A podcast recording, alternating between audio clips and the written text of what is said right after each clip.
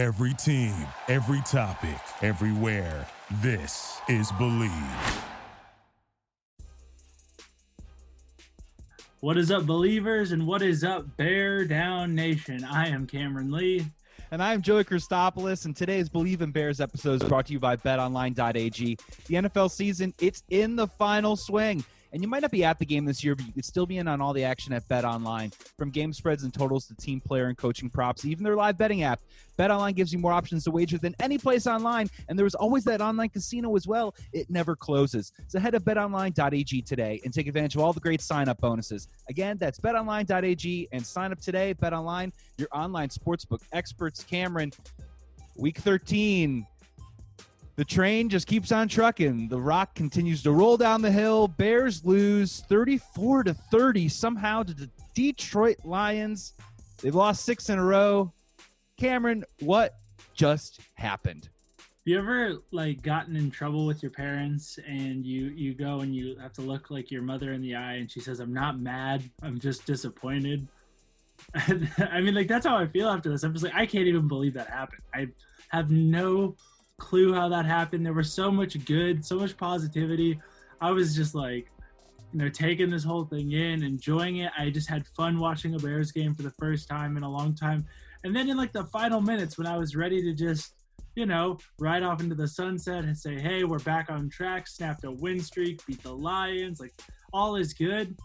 I come to find out that all is not good. In fact, all is bad. This is terrible.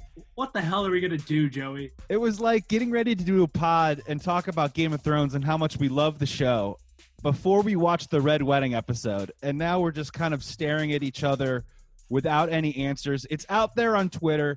The Chicago Bears somehow managed to Lions themselves versus the Lions. A 10 point lead just erased Mitchell Trubisky comes up with a fumble in the back end. They score again. We actually drive the ball down the field, get it to the 20 yard line, and then one of our best offensive players, one of the best dudes on our team, Allen Robinson, catches the ball, just doesn't really have the field awareness, and comes up short of the sticks. And then we fail on fourth and one. Bears lose.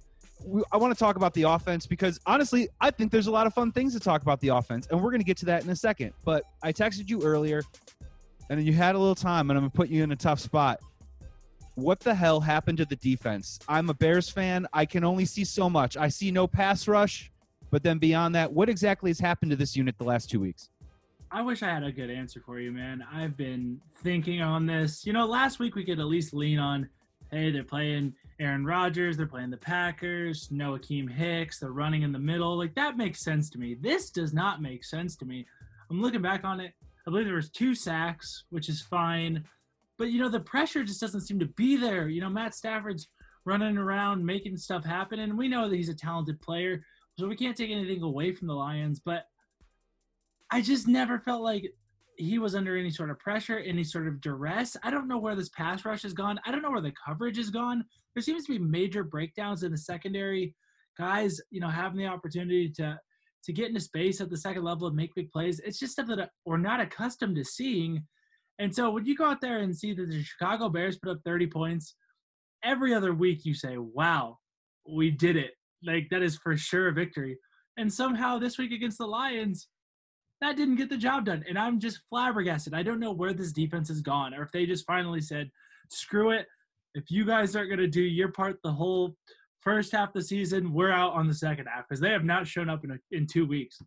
The Lions were down Marvin Hall, Kenny Golladay, D'Andre Swift, and somehow Quintez Cephus. You know the Bears version of Riley Ridley. If you want to know who Quintez Cephus, uh, his involvement in the Lions this season, that's basically Riley Ridley. He's burning us down the field. This Bears defense now has given up 34 points, which we don't count the seven on the Trubby fumble last week that came back for a touchdown. Let's also just say maybe let's even take one off the board generously this week on that fumble that Trubisky with the easy punch with Adrian Peterson. They gave up 27 and 34 in the last two weeks. And all of a sudden, right when this offense seems to kind of turn the tide a little bit, this defense takes not just one step back, two steps back, five steps back. And Cameron, this is cliche time, and let's just hit it right now. This is what happens to bad teams. If you want to figure out if your team is bad, when you make mistakes, they bite you the hardest. They come at the worst time. And then, of course, the balance of a defense that was playing excellent football the first what two two and a half months of this season an offense that was terrible. Now when the offense slowly maybe seems to be getting its bearings a little bit this defense is falling apart. This is just what bad teams do and i think the bears are perhaps a bad team. You know for the first couple of weeks when things were really close uh, and, and it seemed like games could go either way and the bears ended up pulling the victories out we were making this case the opposite direction saying you know what it may have been close and it may have been ugly, but good teams find a way to win. Maybe the case wasn't so much that we were a good team, but rather that the teams that we were playing were really bad, and we were just able to to catch the breaks necessary to pull out those close victories. Now that you know, it seems like a little later in the season, teams have started to figure themselves out a little bit. Maybe the rest of the league is just kind of caught up and acclimated, and the Bears just have not done so. Because I mean, you're exactly right. There's just stuff when you go out there and play a pretty darn good game, have a balanced offensive attack, limited penalties, not many turnovers, it just you put up 30 points, you should this is a game you should win. This is a game you absolutely should win on your home field against a team that you've owned and you just found a way to lose it. You're right. The Bears they're just not good because because a good because a, a mediocre an okay team wins this game. I don't know how they didn't. It's just it's I'm not the one that gets heated normally. I don't understand this. We're going to get to the offense in one second. Just one more question about the defense. It just seemed like, in terms of pass rush, from what I was seeing, you know, you got your initial rush, and then for whatever reason, once that clock got, over two seconds with Matt Stafford, he had all the time in the world to throw again. When you're in those one on one matchups right there, I know you're an offensive lineman, but for a defensive lineman, at some point you got to eventually win that one on one, right? That becomes a scrap between you and the man. It's not just about your first or your second move. Now that's about you, dare I say, conditioning the will just to get to the quarterback and at least make it tight, close in on that pocket. It just continuously never happened. He had all day long to chuck the ball all down the field. And, and uh, you know, secondary, we could talk what we want about the secondary, but I just felt like they got being put into bad positions over and over again with just extra time for Matt Stafford to just find that extra man. Marvin Jones burned us all over the field all day long. What can you say about just what it takes when when you get in those trenches, those one-on-one matchups between a defensive lineman and an offensive lineman? I think every second longer that the quarterback is able to hold the ball, uh, the odds of him being able to find someone and make a completion and make a big play happen grow exponentially. So you, you're right when you say like in these first couple seconds, you know, obviously being able to win your one-on-one matchups is huge.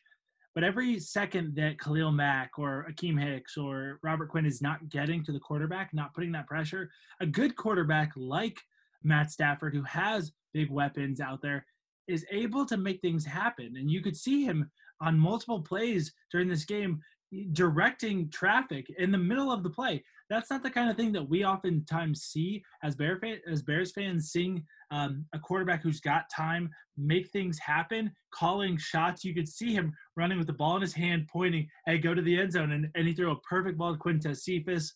So yeah, every single second that they're not getting home for whatever reason, whether that be scheme, whether that be be effort, whether it be you know just whatever it is, every time that they're not getting to the quarterback, putting that pressure, the wide receivers have more time to improvise. The quarterback has more time to move, evade, get out of the pocket, make things happen. It just becomes harder and harder for for coverages to hold up for that long. And I think uh, Matt Stafford being, um, you know, probably one of the, you know, I, I would say an underrated quarterback. Uh, he can obviously you can see what he can do when he doesn't have that pressure in his face that we expect to get from this Bears pass rush. This game was trending, Cameron, like it was going to be a feel good game. You know, what's the old saying? Like, the sun shines on a dog's ass every once in a while. This seemed like the offense was clicking for a large portion of this game. I think they had over 380 total yards. The rushing tack looked fantastic. I looked, they had 86 rushing yards with like eight minutes to go in the second quarter. In the first half, I was like, all right, man, this is a great spot. They finished with 140 in the game this is the this is the stuff I wanted to talk about. I was hoping to talk about on the pod, Cameron. Let's talk about this offense because they played with up tempo. They did quick snap. They moved the ball around. Cole Kmet got involved. There was some exciting stuff going on. Dude, they did so many things in this game that I was just I was geeked about. I was like literally sitting there watching this game. Like I wish I had someone to tell about like what what is happening because they did all the things. Not that I'm some sort of prophet or offensive mastermind, but the things that I'm always talking about every week, I'm like that that would make this team successful They came out and they did all of it. They moved the pocket. They got Trubisky on the run. They, you know, were running creative stuff in the run game, all sorts of motion, uh, moving guys around and putting them in different positions. They were, I loved what they did offensively. This game was a dream uh, as being an offensive, you know, fan and just watching all the stuff that they were able to scheme up. And that's what I'm disappointed about is that this is what we've like been told that we're going to see from this Bears team. And they come out and they executed it. They played really well, great balance, man. And you know, they got the ball in the hands of different players. They threw the ball efficiently. You know, I think this was probably their best game offensively in terms of being able to recognize what they can and cannot do. They don't throw the ball down the field particularly well, but they got the ball to guys in the right positions at the right times, utilized the right personnel. It was just an awesome game offensively, and I'm pissed that we don't get to talk about that in a celebratory manner. And let's ground it for a second. It wasn't, you know, an elite explosive offense, I would say out there, but this was everything that was sold to us, as you mentioned, of what this offense could look like with Mitch Trubisky under center. You had Anthony Miller snatching passes, you know, maybe an accurate pass, but those big hands were bringing in receptions and getting yards after the catch. Anthony Miller was involved. You're rolling Cole Kmet out. You got the two-headed monster of David Montgomery breaking tackles, getting in the end zone. Cordarrelle Patterson cutting up, going north-south, picking up some really great yards. Darnell Mooney using his speed on the outside, tempo, you know, get the get back to the line, call a play, do a quick snap. Mitch Trubisky had three neutral zone infraction penalties that he was able to draw with his cadence. And you were right. Mitch Trubisky can't throw the ball downfield. We've established that. It's it's fact, it's knowledge, it's reality. But 15 to 20 yards, he had a pocket and he had a time to complete some throws. I, I really loved his feet in the first couple quarter of the games. It, like it had intention. His feet were like planted and he had like a little giddy up. It was it was so great to see. And this is supposed to be something that we had that conversation. Well, it's the Lions or whatever, but still, again, encouraging signs from this offense, except for, oh, that terrible, terrible mistake. And then a couple other mental mistakes later in the last drive of the game. it sucks. It, it sucks because I don't really know what else to say. I mean, honestly, from this group, I couldn't have asked for more. You could not have asked for more out of this offense, man. To to come out and to, to rush for 140 yards, pass for almost 250. I mean, this that's exactly what we wanted for. They got the ball in the hands of a ton of different players. Cole Kmet scored a touchdown. You know, Allen Robinson made, you know, the downfield catches like he does, not not way downfield, but those intermediate throws. We saw Anthony Miller make a big play. I love them utilizing Darnell Mooney's speed and saying, hey, we don't have the downfield threat because we don't have the arm, but throw the ball short and let him make guys miss. Jimmy Graham didn't necessarily make a ton of big catches, but I like the way they utilized him in the in the in the passing game. I noticed one cool concept I just want to point out where they had him line up out wide. They motioned him in to uh to the slot a little bit and then ran like a play action rollout. So he was like setting the edge so that Mitch could roll right. It's just cool stuff. It's creative. And the more that he's on the move, the more stuff that can happen. There was even a couple times, and it's not even a big deal, but there was one time where Mitch should have been sacked. He absolutely should have been sacked, and he scrambled and he gained four or five yards. That's a six yard loss two weeks ago or three weeks ago or whatever it is, you know? Today was fun, man. It was, did they win? No. But I at least enjoyed a lot of it and can at least point to something and say, that was cool or that was fun. So, yes, I'm pissed. I'm disappointed at one point I just went, "What the hell happened?" But I'm at least in like I had fun for uh, 57 and a half minutes or whatever it was of this game. So you know what? At this point, I don't see where this gets better for the Bears, but at least this game was watchable. I agree with you. This does not get better for the Bears. And in a crazy twist, I'd be remiss not to mention the Arizona Cardinals lost today. Minnesota Vikings won. They're at six and six. They're now in the seventh slot. The Bears at five and seven are still only a game out of that seventh slot. Minnesota plays Tampa Bay next week, and we play Houston. It's actually still mathematically around. Now, I'm not saying that that is a reality, but I'll ask you this question: That offense today, if we had seen something, a version of that on a consistent basis this season, we would be going to the playoffs. Correct? Absolutely. If that if that a version of that offense shows up in three of these last six games. You know, I mean, like this has just been brutal. Even in the wins that we had early on, the offense wasn't there. So yes, if this version of the offense, and I'm again, I know that this is the Lions and that these numbers may be inflated to some extent, but it's not just the productivity, it's the creativity. It's just this was just well-rounded football. This is a, a kind of game where the team can have success, and there's building blocks in this. You know, you can point to what David Montgomery did this week and say, hey, there's there are things that we can build off for the week moving forward, or Cole Kmet, or whoever the player is. You know, uh, I just felt there was a lot of positive that could be taken away from this, and I wish that we saw this week four or week five. You know, and not week 12 it just it's just taken so long and the fact we lost the game is just a microcosm as to what's really been wrong with this football team from the jump you know lack of balance you know lack of confidence making decisions at the quarterback position. They ran the graphic today.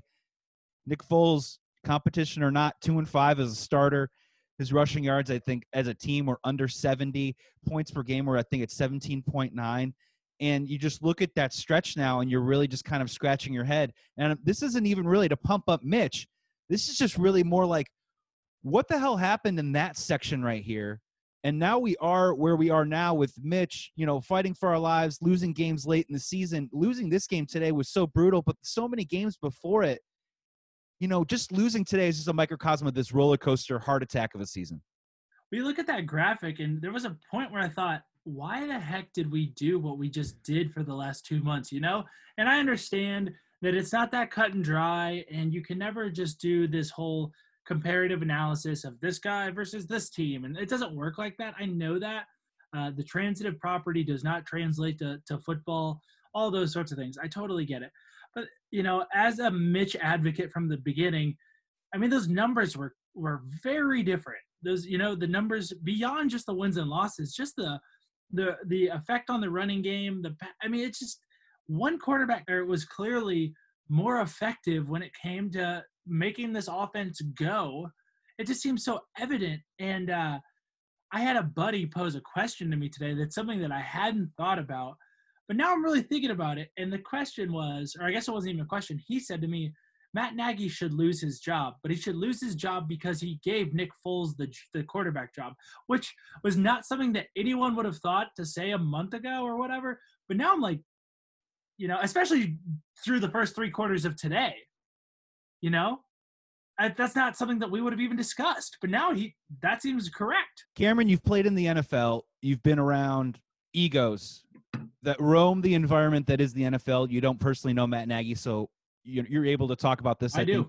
Oh, okay. Well, you're maybe you're able to talk I, about this. I, was with Nagy. Are you with Nagy? Okay, forget For a couple weeks. But here's here's here's my question though, and it's sticking out like a sore thumb.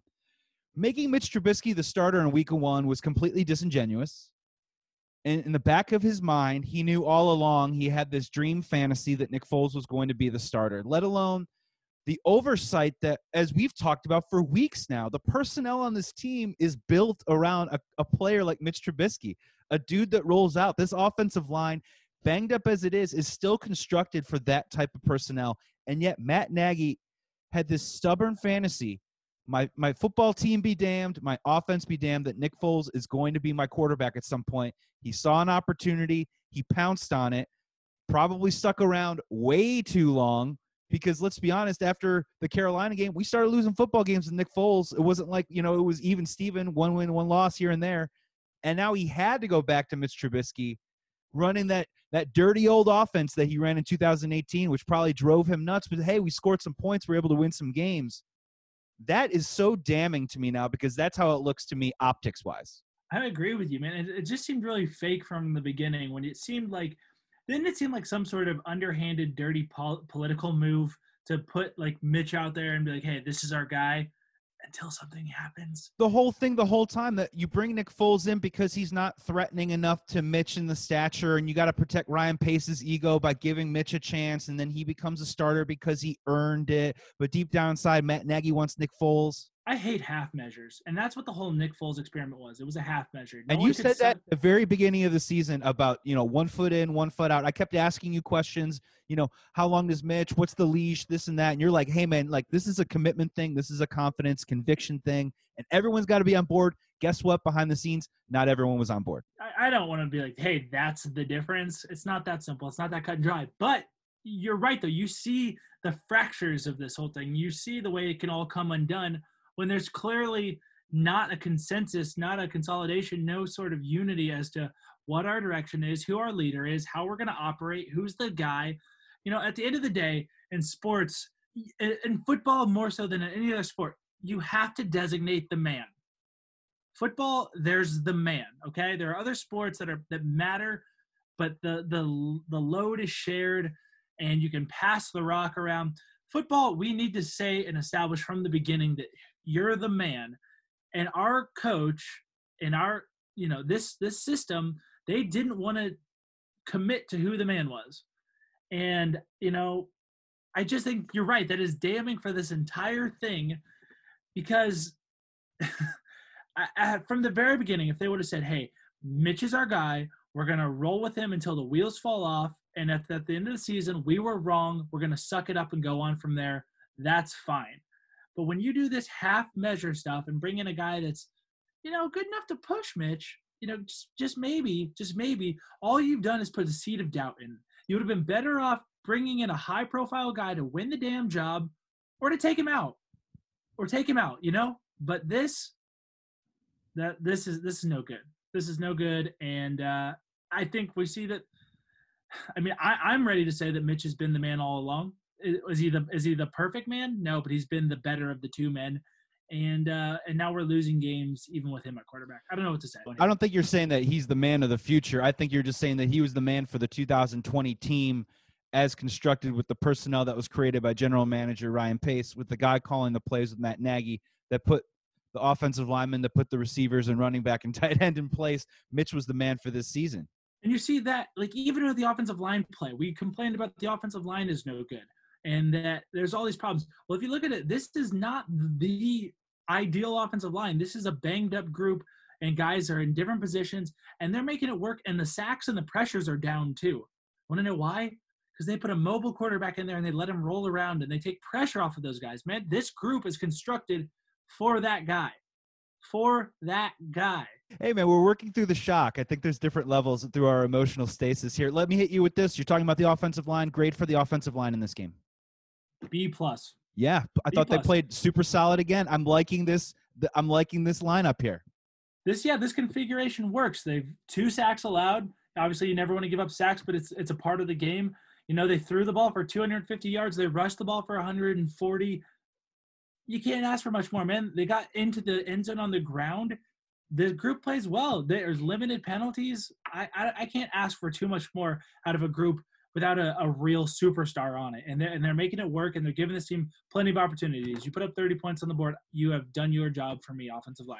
Yeah, we're grading a little bit on a curve, so I'm going to give him an A minus. If you want to ding maybe anyone on the line, Germain Ifedi had a, I believe, a false start penalty on a second and down, second and ten, which kind of backed us up in the third quarter. Oh yeah, by the way, we didn't score again in the third quarter, uh, Cameron. Uh, little, another running theme. At least we're consistent at one thing this season. And then Germain Ifedi also was kind of trailing the guy when Mitch uh, got stripped of the strip sack.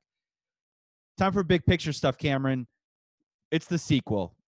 I asked you last week in my personal opinion, after this loss. This loss is terrible on every level and very damning. And we're talking about it, but for whatever reason, I don't think you pull the trigger. But is Matt Nagy coaching for his job next week against the Texans? I would say so. To to have lost six straight games, to lose a seventh straight against a team that you can beat, man. And, and it's one thing to lose in this fashion, you know especially okay when you you get beat by the Packers, that's one thing, but to get shellacked by the Packers, that's another. Especially coming out of a bye. And oh, and three lifetime in byes, by the way, Matt Nagy never won out of a bye. Okay, so that's that's not a good stat.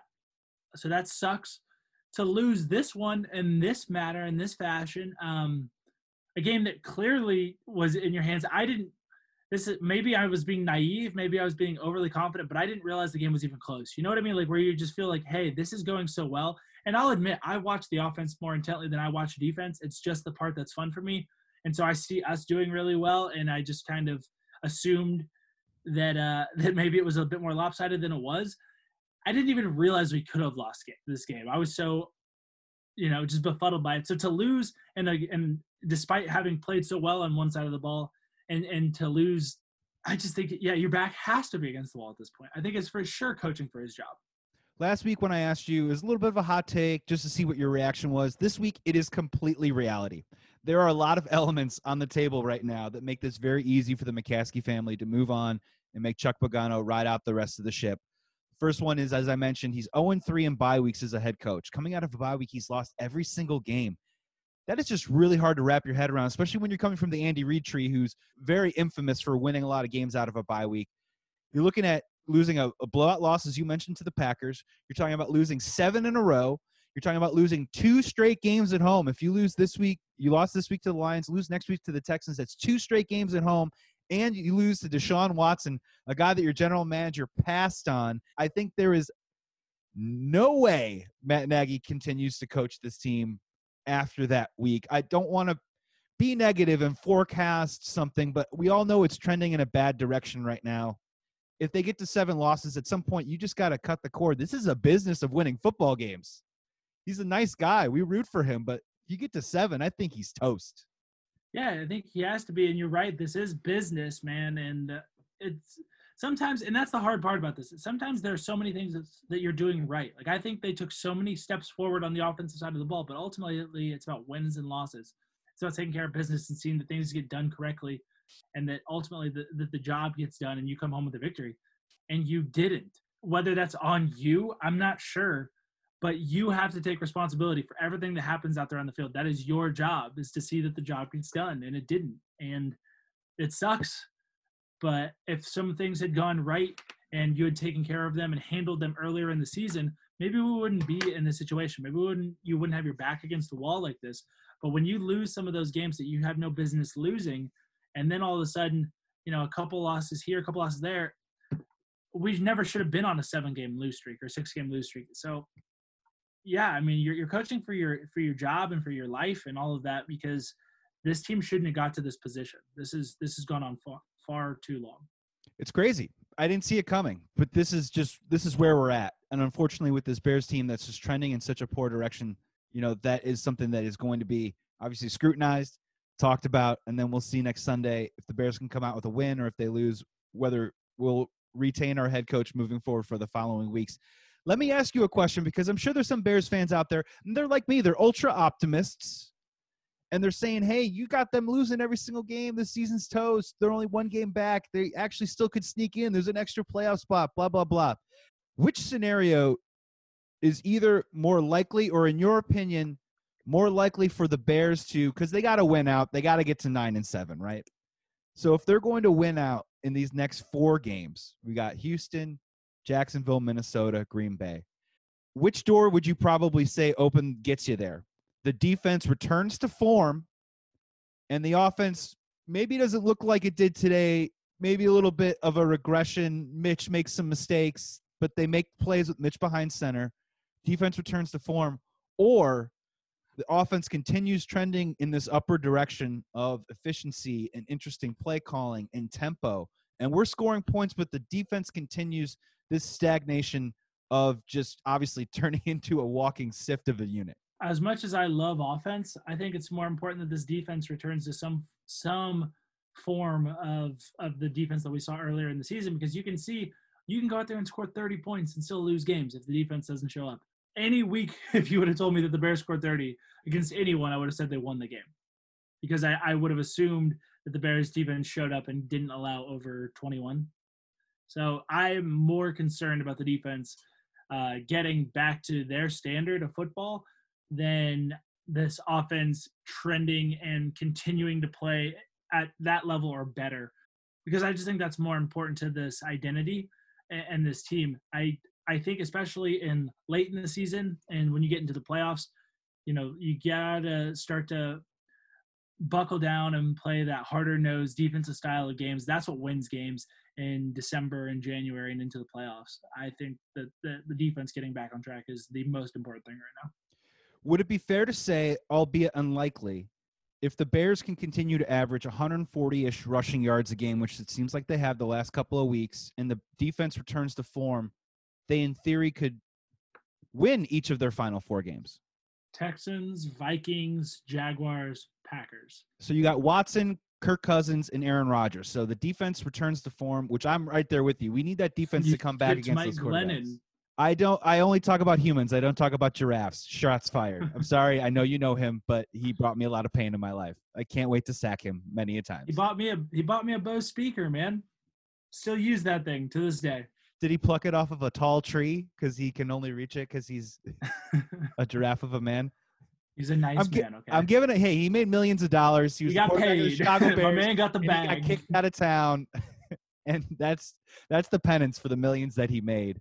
140 rushing yards a game, and the defense returns to form. In theory, we can win the majority, if not all, of the games moving forward. Yes or no?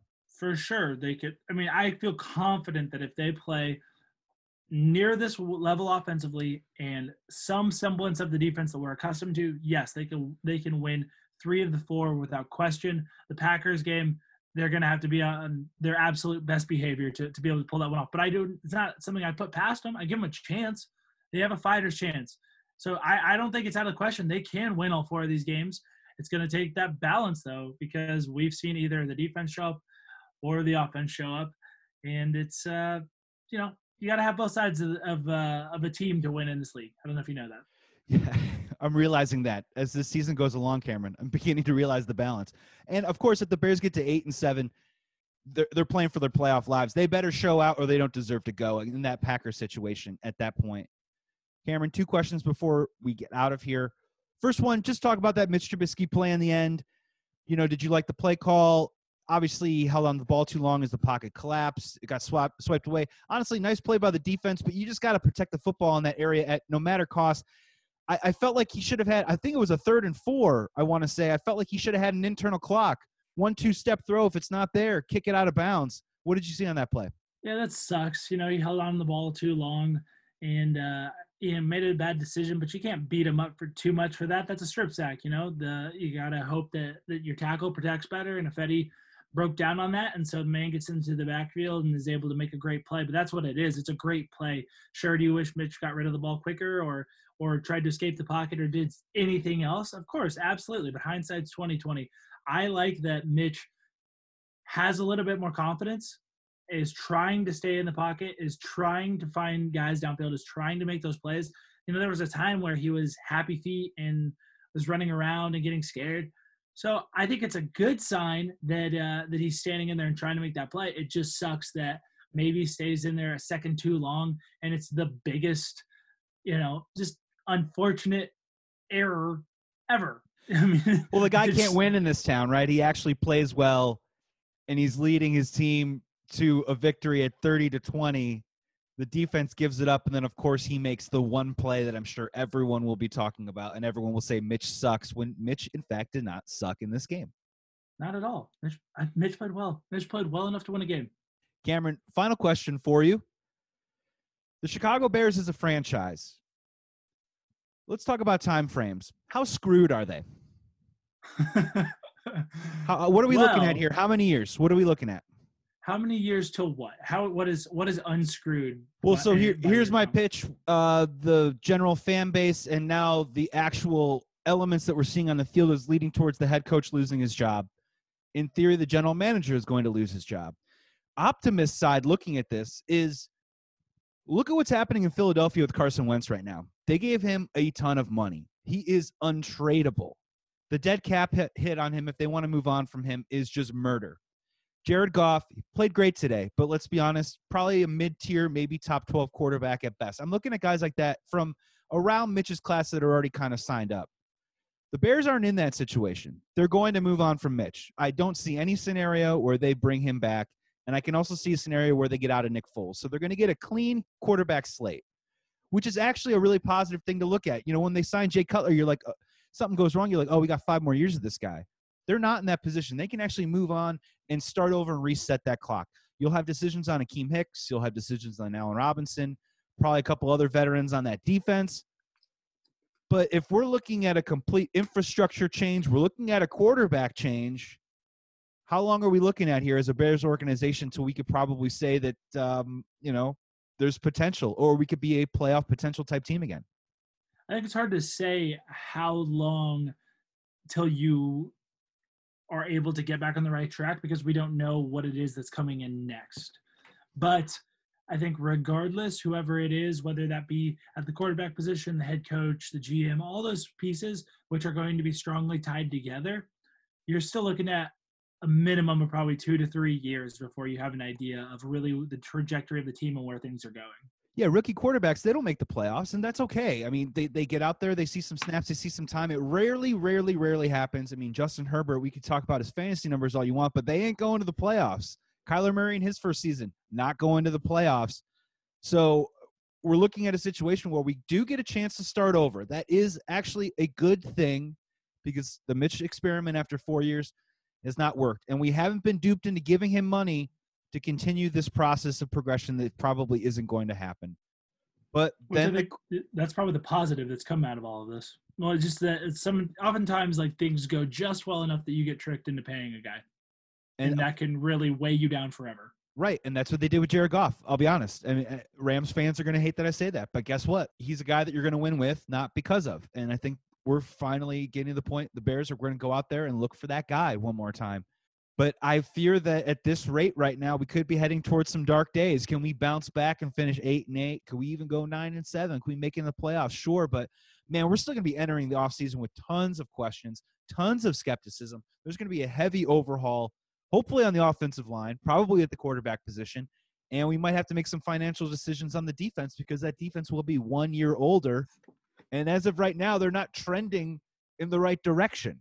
Yeah, the, the defense is costly. There's been a lot of money allocated towards seeing that they are up to par. And for a lot of the season, they've proven to be worth that. But I think that this team might be better suited reallocating some of those funds toward the offense and developing and trying to get some of those younger players on defense that are less costly up to speed and, and taking on more of the burden of that rather than paying uh, some of these older guys so much money you know you might be better off developing some of these guys in house and kind of growing up that that system um, because the splash players, you know, that are going to maybe take this this group over the top offensive or are probably going to be on the offensive side of the ball. We know what this team is on defense. Uh, so I, I, think that's where I would start come the offseason is trying to check that balance and see what can we do to better utilize our money and better better utilize our resources with the way the Bears roster is constructed now, I know we're talking about a lot of moving parts, so it's really hard to say. But if you were in like the general manager seat, if you were in charge of the Bears, I know you're a competitive guy, but would you be looking at it as year one, start over, get the pieces in place. Year two, maybe get back to respectability, get to eight and eight. Year three, make the playoffs. Or are you guy? Are you a guy that can believe truly with this roster that they have right now, with some tweaks, with the new quarterback? Year one's going to be tough, but year two, you can actually probably get back in the mix. Not be a Super Bowl team, but be back in the maybe the mix for competing for a wild card NFC North? You know, I mean, honestly, this group there's a lot of good pieces, and I, I, think that there's a I think there's enough on this team and on this roster that can be salvaged. I don't think this has to be a total rebuild from the floor up. What they need is a new infrastructure, but the pieces, a lot of those pieces are there and can probably fit into a new system that can be better organized, better managed, better ran. But you know they're you know they drafted some some nice young players. We've seen guys that have come out and stepped up. I like a lot of what we've seen. You know some of these young players just need to be in that winning culture and to have the right guy at the helm. So i don't necessarily think that this is a group that we need to go out there and do a total overhaul on to see any sort of long-term sustained success. I think they just need the right guys. And it's um, you know that finding the right guy is never easy. And i'm not saying hey we're in the in the draft we're going to pick the right quarterback and get a new head coach and everything's going to be perfect and they'll be in the you know NFC championship game by 2022 or whatever. I'm not saying that. All i am saying is that this is not a group that i don't that i look at and necessarily go oh there's nothing here tear it down. I'm, I, I don't think that because this team was a was a damn good team in 2018 and we've seen flashes of of being pretty damn good, you know, on certain spots. Even this year, you know, there have been times where it's like, oh wow, like they they can do that, you know. Um, so I, I'm I'm not t- total teardown. I'm not total rebuild. I don't think that's necessary. But the key spots, there are very key spots that have to be right for a football team to be successful, and that's where I would focus. It's not it's not a total overhaul. It's just key positions also to play the optimist in terms of contractual clock, they're actually in a interesting shape in terms of the offense. You know, Darnell Mooney's a rookie. They're going to have control of him for the next five years. Cole Kmet's a rookie, control for five years. Montgomery, only year two, so control for at least three more years. James Daniels, young guy, will come back hopefully stronger. Cody Whitehair signed up. I like that. That's a pretty good start, right? Then you got Jaylon Johnson, rookie, control for him for a while. Kyle Fuller for a little bit longer. Eddie Jackson signed up. Roquan Smith still on a clock. Khalil Mack, Robert Quinn. Those are that's a pretty good start. That's not a bad start. Now, of course, we haven't mentioned the quarterback. That's the million dollar question. We're not here to answer that today, but we're kind of looking at. I'm with you. I, I, I don't think it'll be the teardown, the Trestman type teardown that John Fox had to take over. I do think that they can actually kind of rebound and maybe utilize some of these pieces, these young pieces that they'll have control for the next couple years, and maybe reallocate their dollars in other ways, bring in different veterans, and see if you know we can kind of maybe turn the engine back on, maybe a little bit quicker than I'm sure Bears fans are thinking today. Well, I think if you a good example is the start of the Matt Nagy era when optimism was so high, and you know the thought process was, you know this team wasn't great. 2017 they get five wins but they didn't go out and just completely overhaul this team. They brought in new pieces. They built off of what they had, and they come out and have a phenomenal 2018. Matt Nagy wins Coach of the Year. Like there's there were pieces there. This wasn't a total total overhaul, and it didn't happen overnight. There was a foundation. There was you know defensive pieces that that were new. They were able to to build off of some you know they Matt uh, Mitch Trubisky seemed like a, a guy that you'd want in your locker room at that point, and and they kind of built off that. 2018, I think, was a good example. Now they didn't necessarily sustain that success. They didn't carry on um, from some of the the success and, and put people in the right positions to move forward. I don't think they've done a great job since. There's there's something there. There are pieces there that are worth keeping and a foundation that is, that is uh, that can be built upon. And to your point, what's interesting about what you're bringing up is with Matt Nagy when he came in, he had Taylor Gabriel, Trey Burton, and he had Jordan Howard at first and in that that trio has since moved on. I think whoever would come in next actually would probably have a, a younger, perhaps just as talented trio that he had at that time that was really, really integral to that 2018. I mean, Taylor Gabriel, we miss him dearly and what he's able to do on the field. He had a hard time staying on the field. 2018, Trey Burton was an X factor. I mean, he was borderline indispensable. He made the whole thing go and that didn't really work out. Perhaps maybe whoever would come in next would have a better shot with the pieces of a Kmet, Mooney, and Montgomery. I agree totally, and we've seen more of Kmet as this season has gone on. I think that he's proven that he can be someone that we can trust and rely on.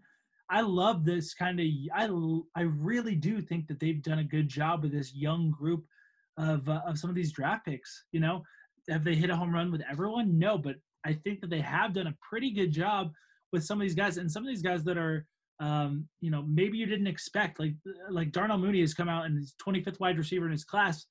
You know, he he looks great. He's definitely someone that can be a, a part of this foundation moving forward. I, I, like these young pieces. I you know I like Daniels and Cody Whitehair. I think those are guys that you can build off of on an offensive line. I love Roquan Smith. I think he's a total X factor in this league. So like there's stuff there. They have done some things right. It's not a teardown. It's not a total teardown. It's just a matter of the big pieces that that might need to be swapped out. And you've been hammering this since training camp, so uh, you know I'm telling, I'm preaching to the choir here. It comes back to the quarterback. I mean, they just need to figure that out, and then all of a sudden, a lot of these pieces look a lot better when you're surrounded with a competent quarterback. My final one for you. This is a hot take. I want to get it on the record, Cameron, because I feel like we're going to be maybe talking about this in the future. Uh, if they do make a move from Nagy and Pace, I don't have head coach right now. Don't really have general manager, but I do have someone that I would like to have become the president of operations for the Chicago Bears. Would you like to hear it? Please, please tell me. Hot take, baby, because I don't think anyone's talking about it. Um, and my wife hates this, by the way. Uh, the Pittsburgh Steelers have a general manager named Kevin Colbert. He just signed a one year extension through 2021. So, in theory, he's contracted through April of next year's draft you go and everyone says, "Hey, you got to start talking to the charter franchises, the franchises and organizations that do it right every year, not just drafting, but structure and coaching and and the solidifying of a one vision." And why don't you go to Kevin Colbert and go, "Hey, we'll give you more money, and we'll give you a promotion, and why don't you come over and become the president of football operations? We'll let you hire your general manager. We'll let, even let you hire your coach." And let's just start bringing. I mean, honestly, let's go the Theo Epstein route and pick from one of the classiest organizations in the NFL and find the guy who's been there for years who drafts wide receivers off of trees and finds Devin Bush and Bud Dupree and TJ Watt. And why don't we just go give that guy a ton of money and just tell him to come on over and change the Bears? I, I love that idea. Now I can't I can't say that I know Kevin Colbert or uh, have much knowledge, I guess, of his. But you know the Pittsburgh I, I like Steelers, right? You know the what I mean? Pittsburgh Steelers. That's right. If, if that guy has anything to do with their with their pedigree and sort of, you know, there are just certain teams in this league that no matter what season it is, no matter the success that they're having, I Pittsburgh Steelers are one of those teams that fundamentally I know are just they're going to be solid. They're going to be rock solid. So yeah, if, if we could just take someone like that and institute or and implement some of those things that they do, by all means, I think that's a smart play. That's that's what you need to do a lot of times is go out there and find the guy that has the experience and, in building that result that you want rather than trying to develop all the time when you don't have the foundation to do so find a guy who has the experience in that realm bring him in and let him build it for you i think that's a great move You know what else is a great move? Calling it first when no one else is, because when I'm right six months later, this pod blows up. we're gonna be rich baby It's my pet fantasy. I'm now at the point. It's like it's what I do with all my Chicago sports teams after night, and I'm gonna do it tonight. I'm gonna sit in bed. My wife will be asleep. I will have my eyes closed, and I'll be thinking about how to change my team. you know what I mean? Like in my head, no, don't sign Corey Davis, Bears. No, no, no. You're better than that. You can at least franchise A Rob for you know what I mean? I'll do stuff like that. And I just think, corey, corey davis does seem like the kind of guy that the bears would sign this oh, offseason. oh, get ready. Get ready, my friend. It's such a classic move. He's ready to be the number one. He just hasn't gotten the opportunity, Cameron. oh great i'm no i'm not ready for that I mean, we do all the prep and we haven't been ready for this season. Cameron Bears lose 34 to 30 to the Detroit Lions. They are now 5 and 7 on the season. I'm 6 and 6 on the season on my picks. You are 8 and 4. It's getting a little bumpy. Bears have lost uh, 6 in a row. They're going to play the Houston Texans next week. We'll see what happens then. We're going to come back though later this week with a great preview pod, and we're also going to talk to some great uh, Houston Texans, Bleav in Texans, uh, little interview later this week. So make sure you guys check it out. Cameron, bring us home on a very, very shocking pod. You've been listening to the Bleav Bears podcast on the Bleav Podcast Network. Make sure you guys go out, like, subscribe, share with all your friends, and remember to always bear down.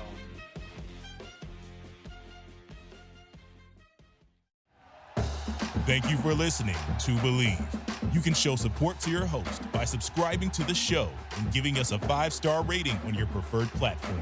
Check us out at Bleav.com and search for B L E A V on YouTube.